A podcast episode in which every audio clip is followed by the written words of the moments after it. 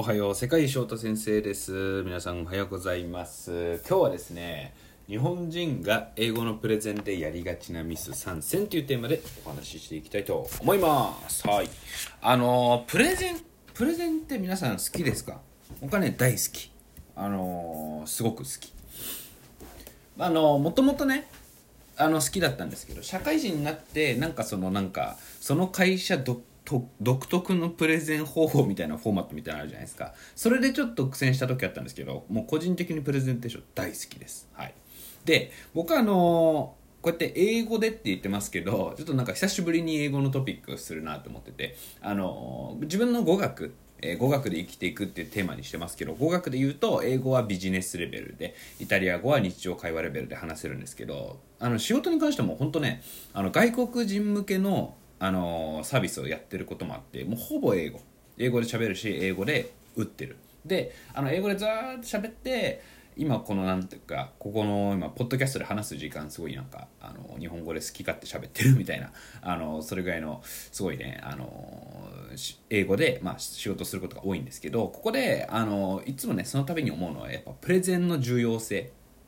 で、なんでかっていうと、あのー、やっぱ海外の小文化で言うと、必ずね、そのチャンスをもぎ取ることができたら、えっと、プレゼンテーションの場っていうのが、あの、もらえるんですよ。で、プレゼンテーションっていうのは尺っていうのはね、もう、まあ、10分とかはないですね。もうほんと3分とか。あのエレベーターピッチって言われるのだともうほんと30秒とかね。それぐらいで自分は何をしていて何を求めているかっていうのを簡潔に言わなきゃいけない。っていう文化っていうかもうなんかそのお決まりなんですよ。もうこうなったらもプレゼンだよね。次のフェーズはみたいなあるんですけど日本はちょっとそうじゃないよね。っていうような話で日本は一方でなんかあの資料をねあのババババってなんか紙で、えー、印刷してきてそれを配ってじゃあここからご説明をみたいな。それかあとはなんかいきなり飲み行きましょうみたいな言ってくる営業マンいると思うんですけどなんかそれで飲み 行って飲み今日これって何の回だっけみたいなね。あのそういった文化が結構強いなっていうふうに思います。はい。でまあプレゼンについてはいっ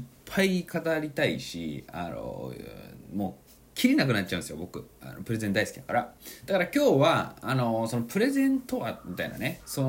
もう概念的な話よりかはあのこの3つを直すだけで英語のプレゼン一気に締まるというかね。あのクオリティ上がりますよっていうのがあるのでその3つを今日はご紹介します。はい。でその3つ結論から言うと謝る。生い立ちから話す。あと雑オールで締める。この3つがあの日本人がやりがちなミス。やりがちっていうかもうほんと8割の人はこの3つどれかに当てはまるんじゃないかな。うん。でねまず1つ目の謝る。これもありえないって感じですよ、ね、例えばなんか「えー、皆様、えー、私ですね。あのここだけの話ここ行った場には慣れてなくて私口下手なもんでしてとてもご迷惑をおかけしますけども申し訳ございません」みたいな「ごめんなさい。これ今何が始まるの?」みたいな感じですよ。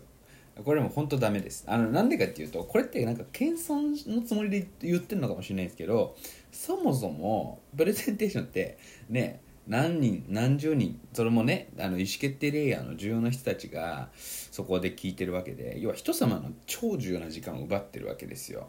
でその相手の時間を奪ってるって意識がないからもうあここの人そもうなんか時間泥棒だなっていう。なんか断るごとになんかもう時間を奪っちゃう人だなっていう風になっちゃって超失礼に当たります。はい。だからこれ絶対ダメ。謝るっていうのは相手のために失礼。もうそこに時間を割いてくれた相手のために本当に失礼だから絶対やっちゃダメです。であのよくね楽天の三木谷社長が「でどないやねん」ってねめっちゃすごい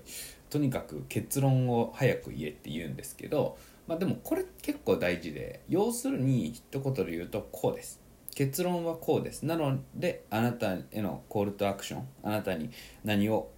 期待しますっていう風なのをもう一言で言うっていうのはあの心がけましょう。はい。で2つ目はねこれもうあーって感じですけど生い立ちから話す。これは1つ目とちょっとあの関連してるんですけどこれねちょっと難しい言い方するとコンテキストが違うよっていうふうなもあの話なんですね。でコンテキストって何かっていうとえー、っとね文脈とかあと前提条件とかあとはそもそもの関係値っていう風なあの役もたまにされるんですけどあのー、今から全く知らない赤の他人に話すっていうのがなんだろうなこれはローコンテキストって言われてただね日本っていうのは超ハイテハイコンテキストなんですよ。要はなんか一なんかもうすすでに関係値があるし前提の知ってる情情報っていうのが超ある状態であの日本っていうのは会話をするんですねだからなんかこうあたかももうあなあなたのことについて相手聞き手が興味あるみたいなとかなんだろうな勘違いしてなんかみんなが身内であるかのようになんかプレゼン始めちゃう人いるんですよ。ね、これ本当にね信じられないかもしれないですけどめちゃめちゃ多いです。だからあの僕はどこどこ出身で次にどこどこ引っ越してえー、兄弟構成はこうでみたいな。妹はこういう感じだけど僕はこういう性格なんでこうでみたいな。いやあのやめてみたいな。何何の何の時間これっていうのがあのめちゃめちゃ多いです。はい。じゃなくて本当にローコンテキストっていうのはもうあなたの名前も知らないし国籍も知らないし何を今から話すかも分かんない人に対して「えー、こんにちは翔太です。今日は日本語の勉強方法についてお話しします。これを聞いてくれたあなたにはこういったメリットがあると思います。そして最後には投資をあのご検討いただけないでしょうか。それでは私のプレゼンを始めますみたいなねあの話し方ですよ。もうそういう戦いをあのするわけなんであのこういうねなんか小学生のなんかもう作文発表みたいなね「あんなにでした楽しかったです」はいみんな拍手みたいなね。そういうのはねもう全然あのないですよ。それあれプレゼンじゃないっていうふうに思ってください。はい、でこれも3つ目もこれも僕聞いた瞬間にもうねなんかいつも鳥肌立つっていうかもうなんかゾクッとしてもうやめてうわ恥ずかしいってなるやつなんですけどそれはねザッツオールってやつっすよ。これやめてって感じ。でこれ多分ですけどその日本語で言うね発表で「あの以上です」っていうふうにそのなんだろうこれもまた小学校のあれですよ。